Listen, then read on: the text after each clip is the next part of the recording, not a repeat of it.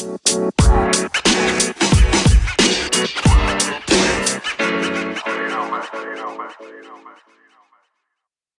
this episode of You Orns, it's the cold light of Watford Monday and a look back at Brighton versus Watford. Not a good look. That's coming up next on the You podcast.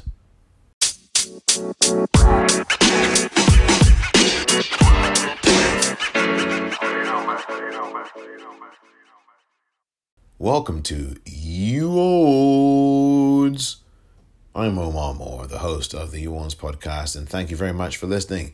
Watford fans, how are you on this Monday or whenever you're listening to this? Well, after this particular day, oh my goodness me. Oh, this weekend has been, this past weekend, I should say, has been, uh, well, we tasted defeat in the Premier League for the first time, did our Watford Football Club, with a 2 0 defeat at Brighton, which I will start to talk about in just a few moments. But I do want to say this before I get started. I hope that your trip to Brighton, those of you who went to the Amex to watch the game, was safe. I have been concerned, very much concerned, about the kinds of things that are going on with social media regarding these really horrible chats that and, and horrible things that have been said on social media, homophobic things.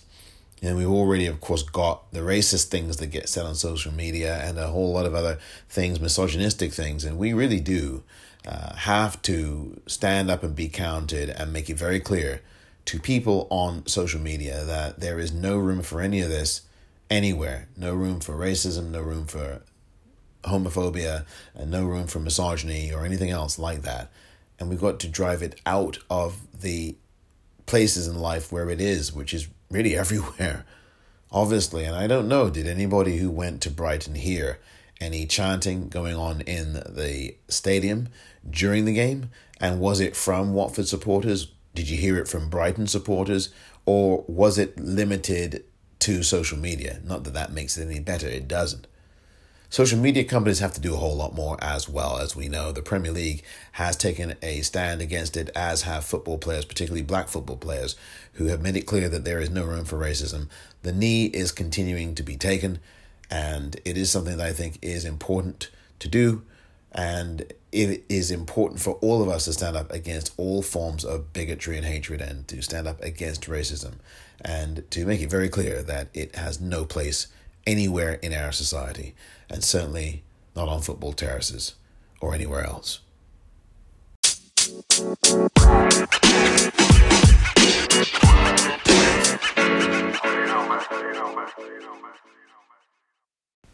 So, Watford fans, my goodness me, we do have to review this game. Oh, goodness, yes, we do. In the cold light of Watford Monday. And welcome again to You Orns, the podcast for Watford fans like yourself and like anyone who is interested in Watford Football Club and the goings on on and off the field. First of all, I want to say congratulations to Watford Council and to Watford Football Club and to those who participated in getting vaccinated this weekend at the Vic. It was a great turnout. Hundreds upon hundreds upon hundreds of people went to get vaccinated, children and adults alike. So I want to say a very good thank you and thank you and thank you to everybody who got vaccinated, who went to Vicarage Road Stadium this Sunday that just passed by and got vaccinated. This is very important in these times. And so I want to say, all the way from here in uh, San Francisco, California, thank you so much, Watford fans. Thank you so much, the people of Watford. And thank you to anyone who went to Vicarage Road Stadium on Sunday to get their vaccination. And also, thank you to those at Watford Council and at Watford Football Club who put this all together to make this happen, make it possible. And it wouldn't have been possible, of course, without the people who did go and get vaccinated. It's so important that we do. So thank you very much to everybody who did. But this football match, oh my goodness, we've got to talk about this football match and get it out of our systems because literally tomorrow, tomorrow, tomorrow, tomorrow, there is going to be a Carabao Cup match that we are going to be shifting our focus and attention to. And I will get into a little bit of that. It's only Crystal Palace that we're talking about here, but we're going to talk about them. I'll talk about them in a few. But first, one of Crystal Palace's most bitter rivals defeated us yesterday, or the day before, I should say, at the Amex. On Saturday, Brighton Hove Albion defeated Watford 2 0. And it was not a good game at all for the Orns, as Watford looked second best throughout the contest, especially in the first half. They looked a step slow, they looked like they were still in the championship. They looked as if they were auditioning for championship football. But goodness gracious me, it's only August. We can't be talking about auditions for championship football in August.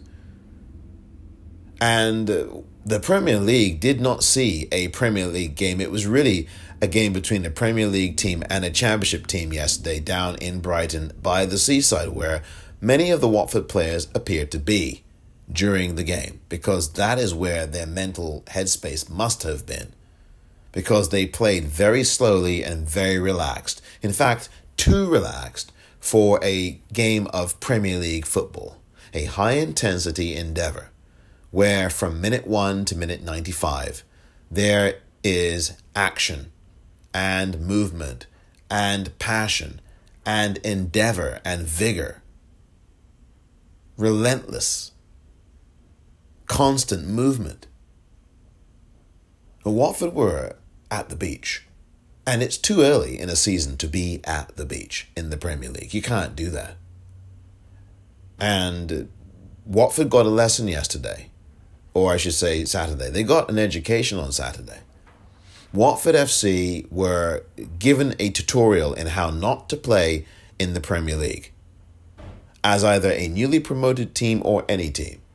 And I think, dear listener, uh, dear Watford fan, that Watford got found out yesterday. Brighton scored their first goal in the 10th minute. It was Shane Duffy rising to head a ball just ahead of Adam Masina into the roof of the Watford net. Not much that anyone could really do about it. I know it's a set piece, and a lot of people will be upset and irritated that we have conceded off a set piece, but we do. We do that quite often, which is something we're trying to turn around and get right.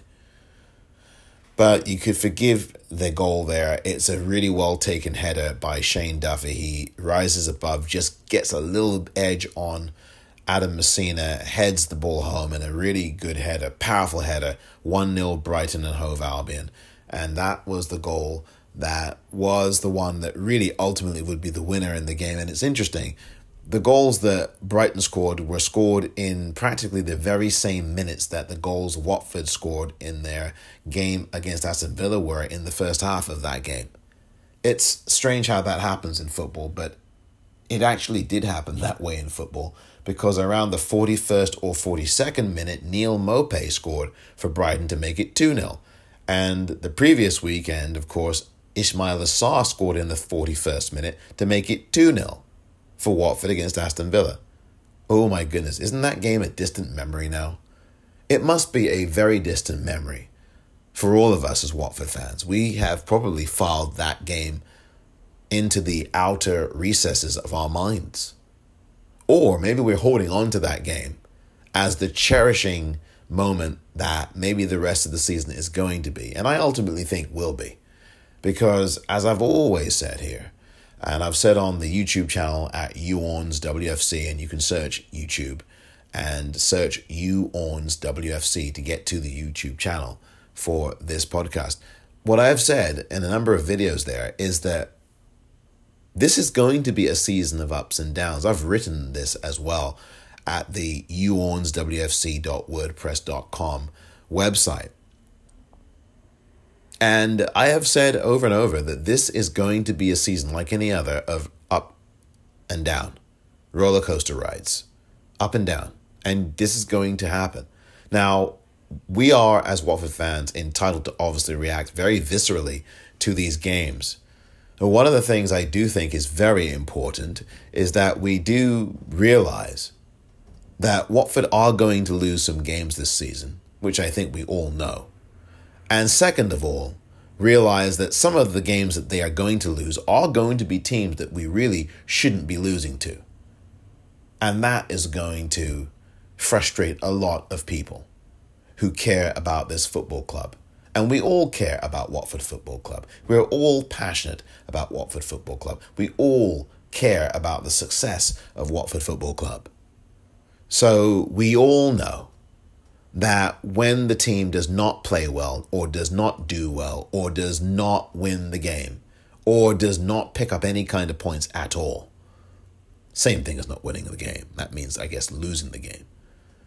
Is that we're going to be upset about it, particularly if it's the manner in which we lose the game. Because I think for many Watford fans, I don't know, I shouldn't say many because I don't really know. I've not spoken to many Watford fans, I've spoken to a cross sample of them. But I don't know, as a fellow Watford fan myself, I don't know how other Watford fans feel about this, but as you listen to this, how much did this Brighton game bother you? On a scale of 1 to 10, how much did this game bother you? 1 being you're not too bothered, 10 being you're really concerned. Where do you lie on that scale? And I know it's an it's a numbers scale and numbers don't always tell the story. But I do want to know from you as a fellow Watford fan where your concern is after game 2. And again it's game number 2. And I have said that you don't really evaluate this team properly until we get to game 9 or 10. That's when we're going to start to find out what we've got for the remainder of the remaining what 28 games of the Premier League season. When we get to game number 10.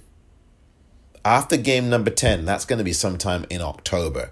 We are going to have a much better and much firmer grasp of what Watford Football Club on the pitch is going to be looking like. And at that point, I think all the evaluations that we give and provide are going to be ones to be taken a lot more seriously than, say, the evaluations that we're giving after game two. Although they are also to be taken seriously. I'm not saying that they absolutely shouldn't. I'm just saying that once you see more of this football team that you and I, that we all love so much, after game number nine and 10, we are going to definitely be more informed about the kind of things we see and the kinds of reactions we give. And that makes perfect sense, I think, in anything. But since we're only at game number two, we have to look at game number two. And we aren't happy with game number two, are we now? Because the lads put in a shift. I think they put in a shift. But the body language said something very different, especially in the first half. I think the second half was a bit better, but not nearly good enough. But the first half, there was no shift at all, really, really. If I really should amend what I've said, but there really wasn't. They looked flat.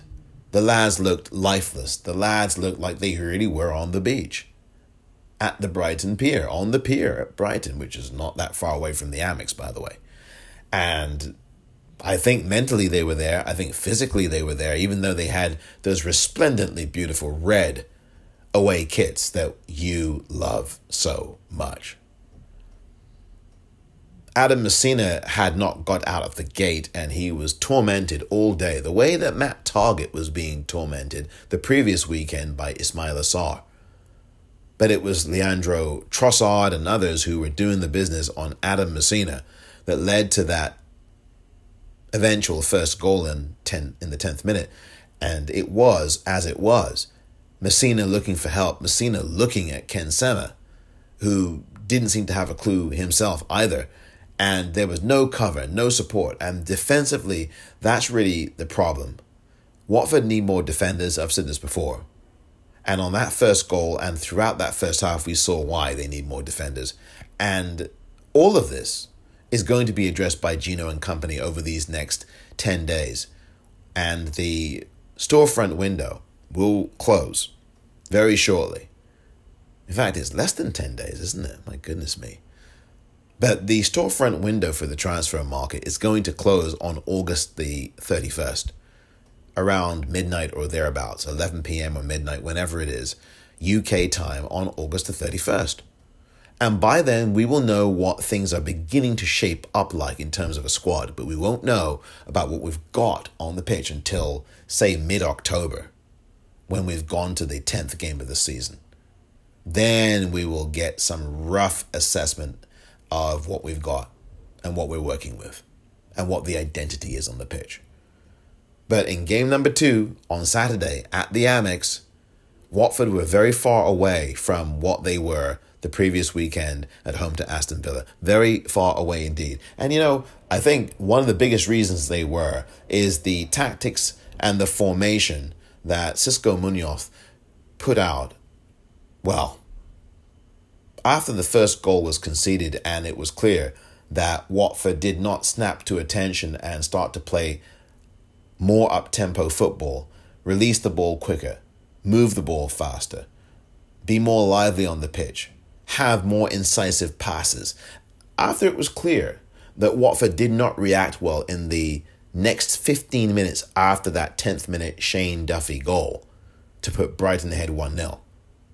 I think the onus was on Xisco to absolutely change that formation and spark this team to life somehow.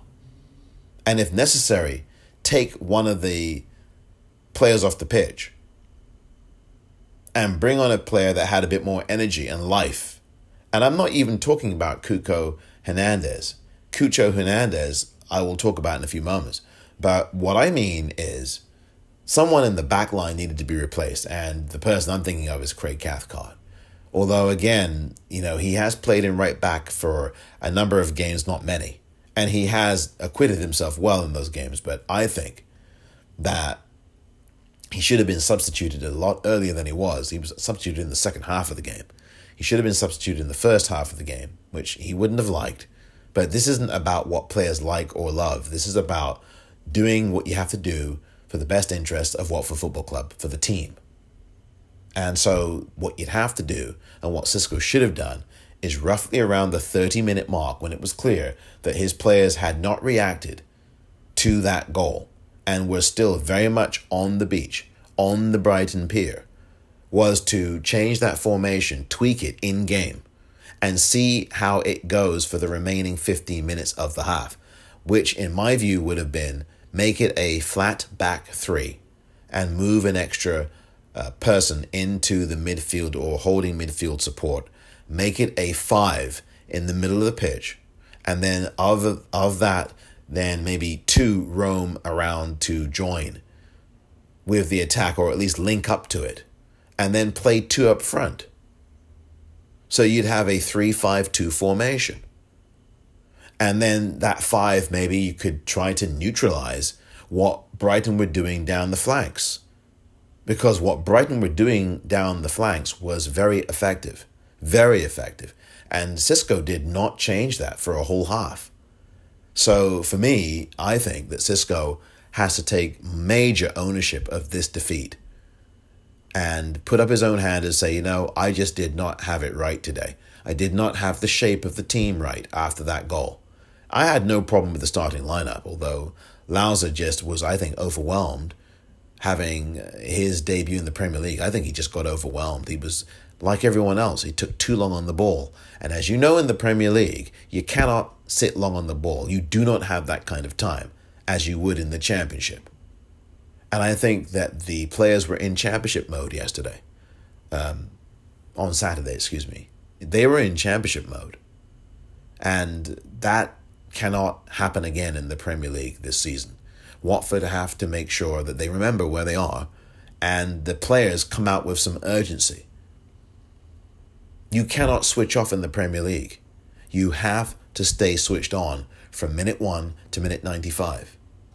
And the lesson that was learned on Saturday, I hope, for Xisco Munoz is that as a manager, you also have to be switched on for the entire game as well And you have to be prepared to do in game things, to change the tempo, to change the mentality, or at least to force a change in mentality. And you've got to do that in game. You can't afford to wait until halftime to change the tactic, tactics. It depends, of course, on the situations. I understand that it does. But that game yesterday, or again, I keep saying yesterday, but that game on Saturday against Brighton had to be addressed in game because Brighton and Hove Albion are not Manchester City. And if they were Manchester City, you might ride that out, but you might not. Because if you're down 3 0 halfway through the first half of a game against City, you're probably going to change your tactics. And you're probably going to do it in game. And the fact that this is a game that I think Watford, on paper, could have won, or at least could have got points from, given Brighton's very poor home form over the last 12 months, is the thing that sticks in my craw, even two days later on this Monday.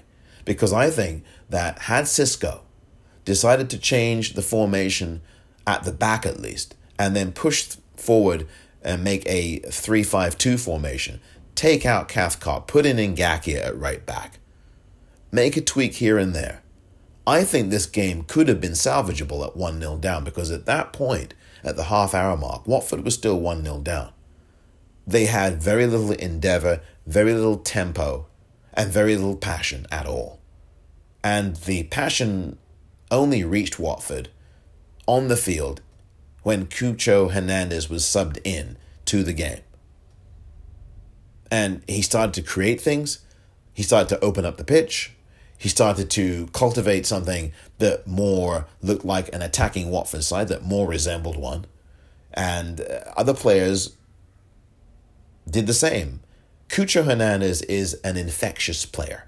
He is somebody whose drive and energy and passion and skill on the field transmits to other players. You could see it.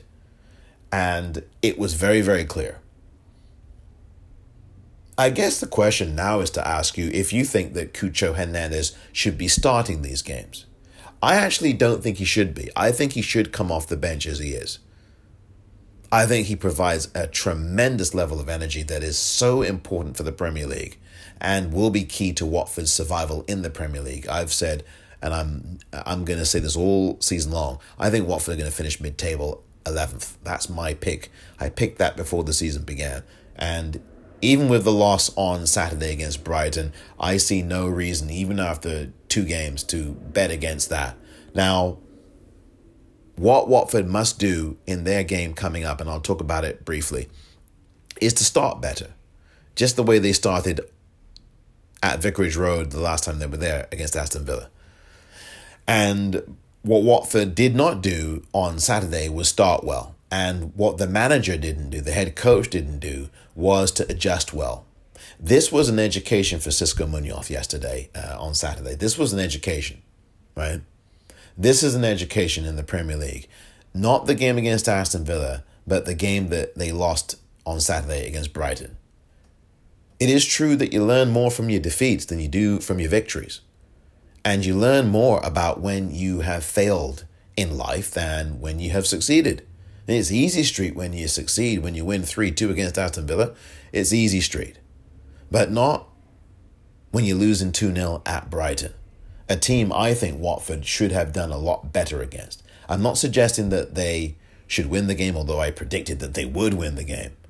I am suggesting that Watford should have competed, at least competed with Brighton. And they did not compete with Brighton.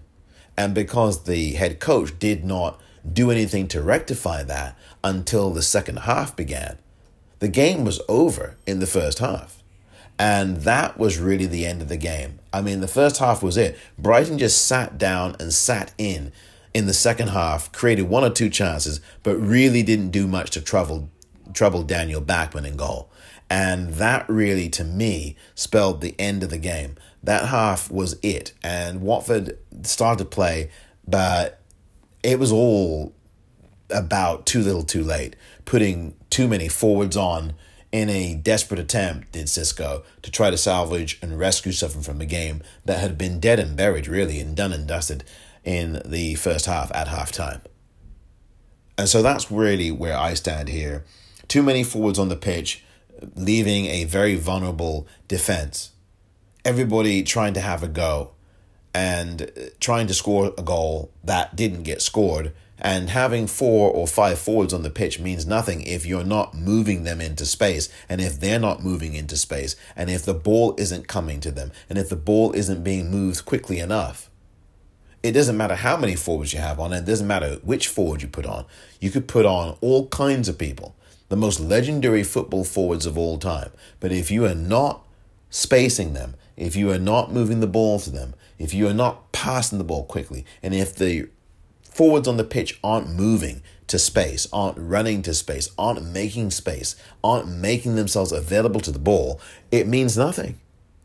And I think Xisco stacked the deck when he didn't have to, when what he should have done in the first half of that game on Saturday should have been to look at that formation at the half hour mark of that game. It was clear that they had not reacted, the team at large didn't react, and it was time for a shake-up in game.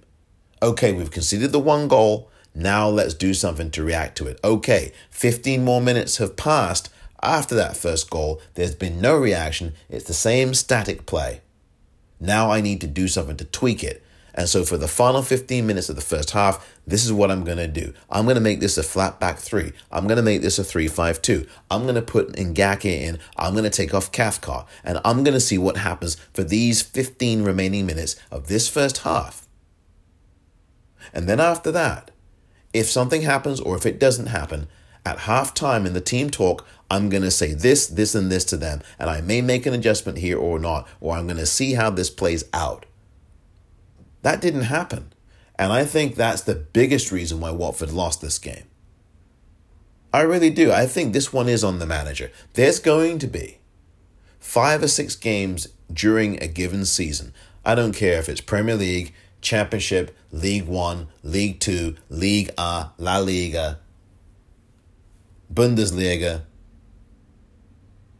Eredivisie, I don't care which league in the world it is. There's going to be five games in a season where it's down to the manager, where the manager is having an off day. The manager's tactics are wrong. The manager's starting lineup is wrong. There's going to be five of those games every season. Watford are going to have a few more games where the, either the starting lineup isn't right or the tactics got wrong. That is just something that's going to happen. Now, the trick is to try to minimize that. And the players are going to have to do a whole lot better than they did. There was only three players I think of right now that really did put in some kind of effort. One of them was Cucho when he got subbed on, obviously. One of them was Etebo, Peter Etebo in, in the holding role in midfield, who I think is, has been really good in these first two games. And the third player, I think, who did look good and gave you something to think about was Josh King. Joshua King, the uh, former Bournemouth striker, who was signed by Watford, um, I think in July, has shown you in the 15 minutes that he was on that he had hunger, that he had amounts of enthusiasm and passion for the game that will serve Watford very well this Premier League season. He looked fresh, he looked dynamic, he looked like he was wanting to be a part of this Watford side and he wanted to be a part of a very good so far signing period for Watford, and he looked really good. He looked the part on Saturday at Brighton. Perhaps Xisco has to do something with that lineup. Or maybe he doesn't. Maybe what Xisco has to do is in game management. And I know, I look, I know he in game manages, of course he does. Any good manager should be doing that. And Xisco is a good manager, good head coach. I just really do not want to see what happened at Brighton happen again. I don't care whether it's at Liverpool, at City, at Tottenham, who they're playing next in the Premier League. But you can't do that again. You can't let these players, if they're not playing well, just sit in the same doldrums for an entire half and not do anything to tweak that. You've got to do something to change that. You can't give them a half. Again, it's kind of like the manager dwelling too long on a game. I talked about how you can't dwell too long on the ball in the Premier League. Well, I think the manager dwelled too long on the game that he had in front of him in the Premier League on Saturday at Brighton. And because Xisco did that, it hurt. It, it absolutely was a, a, a result that that really hurt for Watford. But again, it's game number two. The world has not fallen off its axis. It's not stopped spinning off its axis yet. And there are still 36 more of these games to be played. There are going to be some wins. There are going to be some losses. There are going to be some draws. They're going to be angry and irate, and rightly so, angry and irate Watford fans when the team is not doing what it's supposed to be doing. We are a demanding lot, you and I. And we have every right to be because we've spent oodles and oodles and oodles of money to watch this club, to support this club, to be part of this club, to get behind these lads.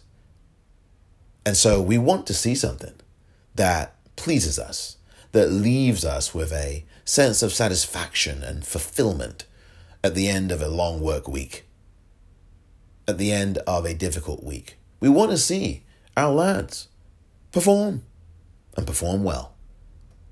And so we did not get that on Saturday at Brighton, but I think we're going to get that not only on Tuesday against Crystal Palace in the Carabao Cup at the Vic, but I also think we're going to get that on Sunday.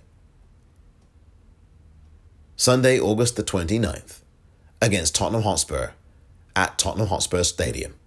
I think you're going to see a more dynamic and purposeful Watford. I'm going to be talking about the Crystal Palace game in particular, and that's coming up in the next segment of You Orns.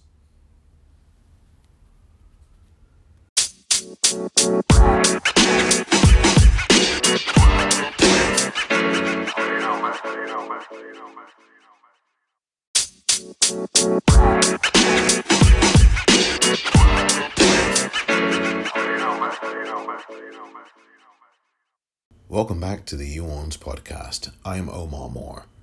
And now a look ahead to Tuesday's game against Crystal Palace in the Carabao Cup. Watford Football Club will kick off against Crystal Palace on Tuesday, August the 24th, 2021, at Vicarage Road. Watford played Crystal Palace a few days ago, earlier in the month of August, in the pre season, in a game at Selhurst Park. Watford were defeated three goals to one on the day and are hoping for a very different result in the Carabao Cup. This cup will be something of a marker for Watford. Of course, their first and foremost goal is to survive in the Premier League for this campaign. Anything beyond that, of course, is gravy. And this cup competition will at least produce and pose a challenge to see who amongst Xisco's men are fit for the cup and up for the cup chances are that in the game tomorrow, you will have a starting lineup that includes Troy Deeney. Troy Deeney is most likely to start as the number nine for Watford at Vicarage Road. And expect to see Francisco Sierralta in the starting lineup as well. There's a very good possibility you may see other people that you haven't yet seen this season, like Jeremy Ngakia, at right back. You may see Kiko Femenia, although he was not in the squad named to the game on Saturday against Brighton.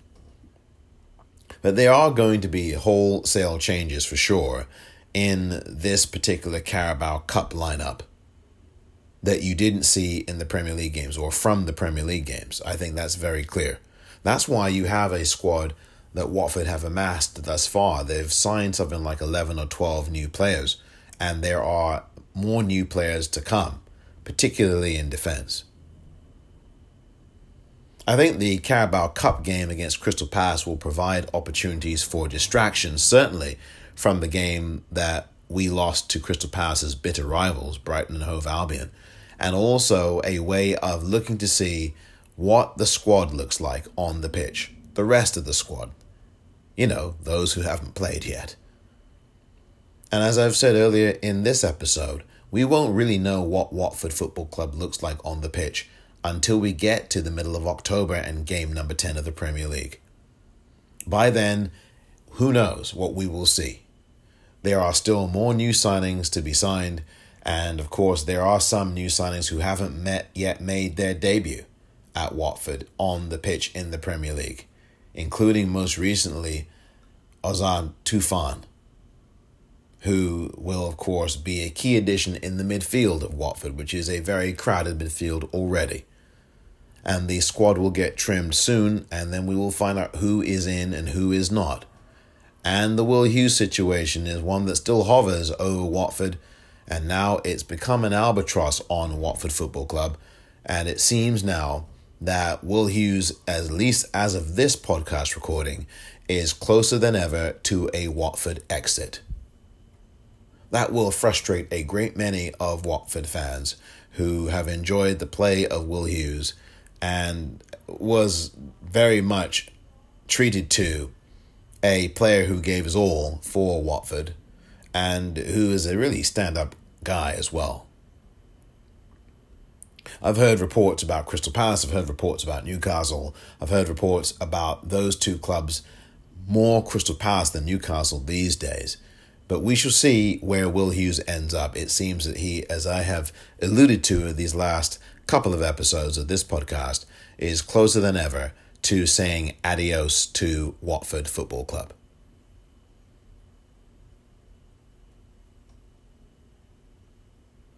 When and if the exit of Will Hughes occurs, there will be much more in depth conversation about it here and a chance to really go through what the story is. And I'm sure there will be people like Adam Leventhal who will provide additional background as he already has done in some of these instances, particularly around Will Hughes.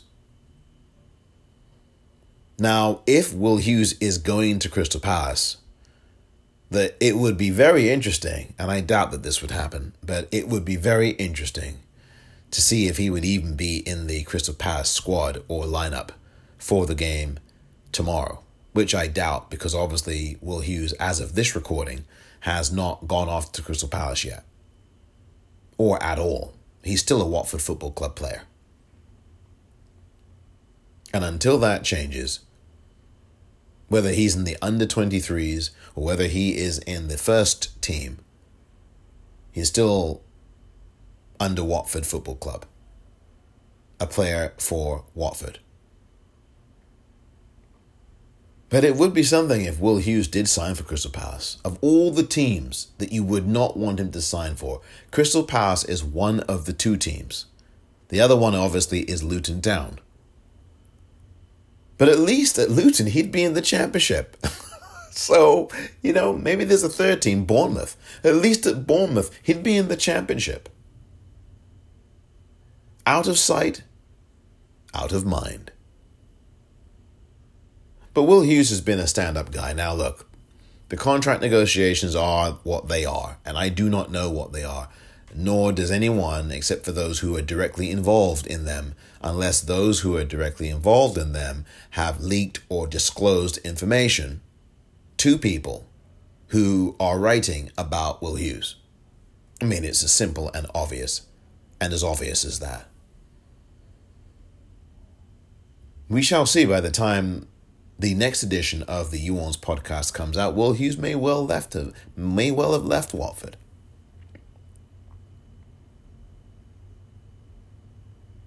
You know, we'll see. We'll see what happens. We'll see what happens. We'll only be able to know how Watford look, and you know, when we get to August thirty first, at least how they look in terms of on paper how they look.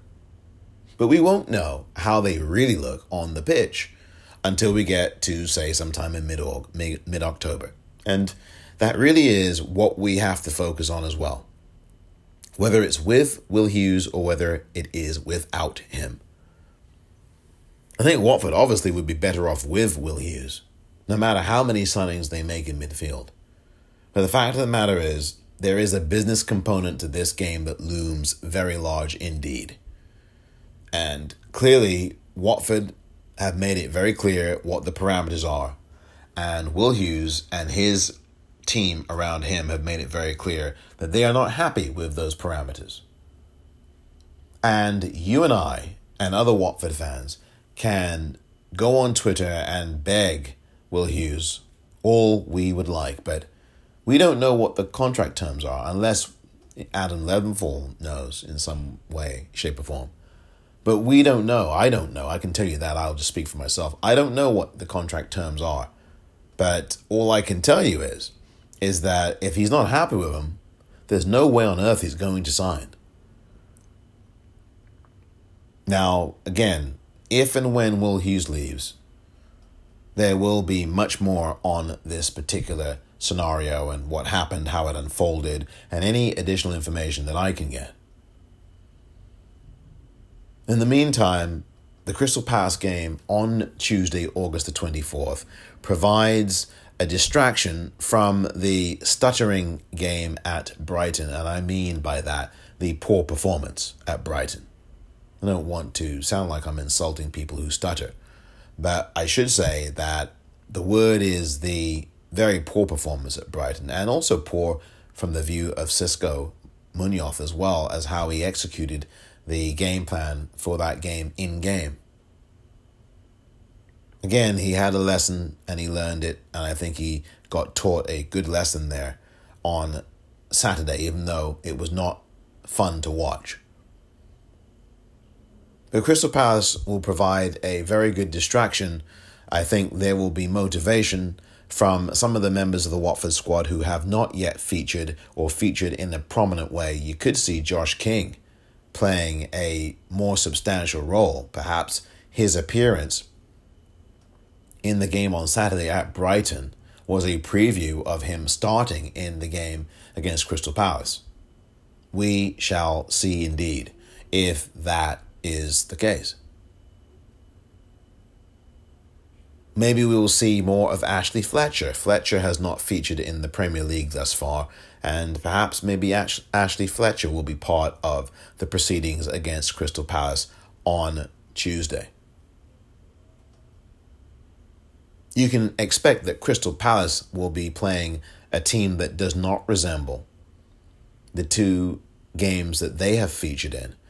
Palace, by the way, have yet to score a goal in the Premier League this season. They have one point from their first two games. They will be bringing that into this Carabao Cup game and of course their brand new manager, Patrick Vieira, the former Arsenal midfielder. It'll be very interesting to see how this one goes. It's going to be a completely different game, obviously, from the preseason game that was played roughly what, just over two weeks ago now. And it's going to be a game that provides some very interesting views and insights and reads for how we assess what Watford are looking like in the games where other squad members are playing. Will we see Domingos Quina in this game? Will we see Jeremy Ngakia, as I mentioned earlier? I think there's a good chance we will. Will we see Craig Cathcart revert back to his customary centre back role, his central defence role in that Watford back line? Which formation will Xisco play? Will he revert to the 4-3-3 formation that he started Brighton against Brighton with? Or will he go with a 3-5-2? Part of the game of football is to be able to match up and play systems at a moment's notice, to match up with what's not been matched up with, and to put that right on the field, in game, or at half time, depending on the situation. And whether it's Crystal Palace tomorrow night or whether it is Tottenham Hotspur on Sunday, August the 29th, or whether it is some other team, Xisco Munoz will have to improve upon that in the Premier League and in these games because the Premier League is not only a test for players, it is also a test for the manager or the head coach.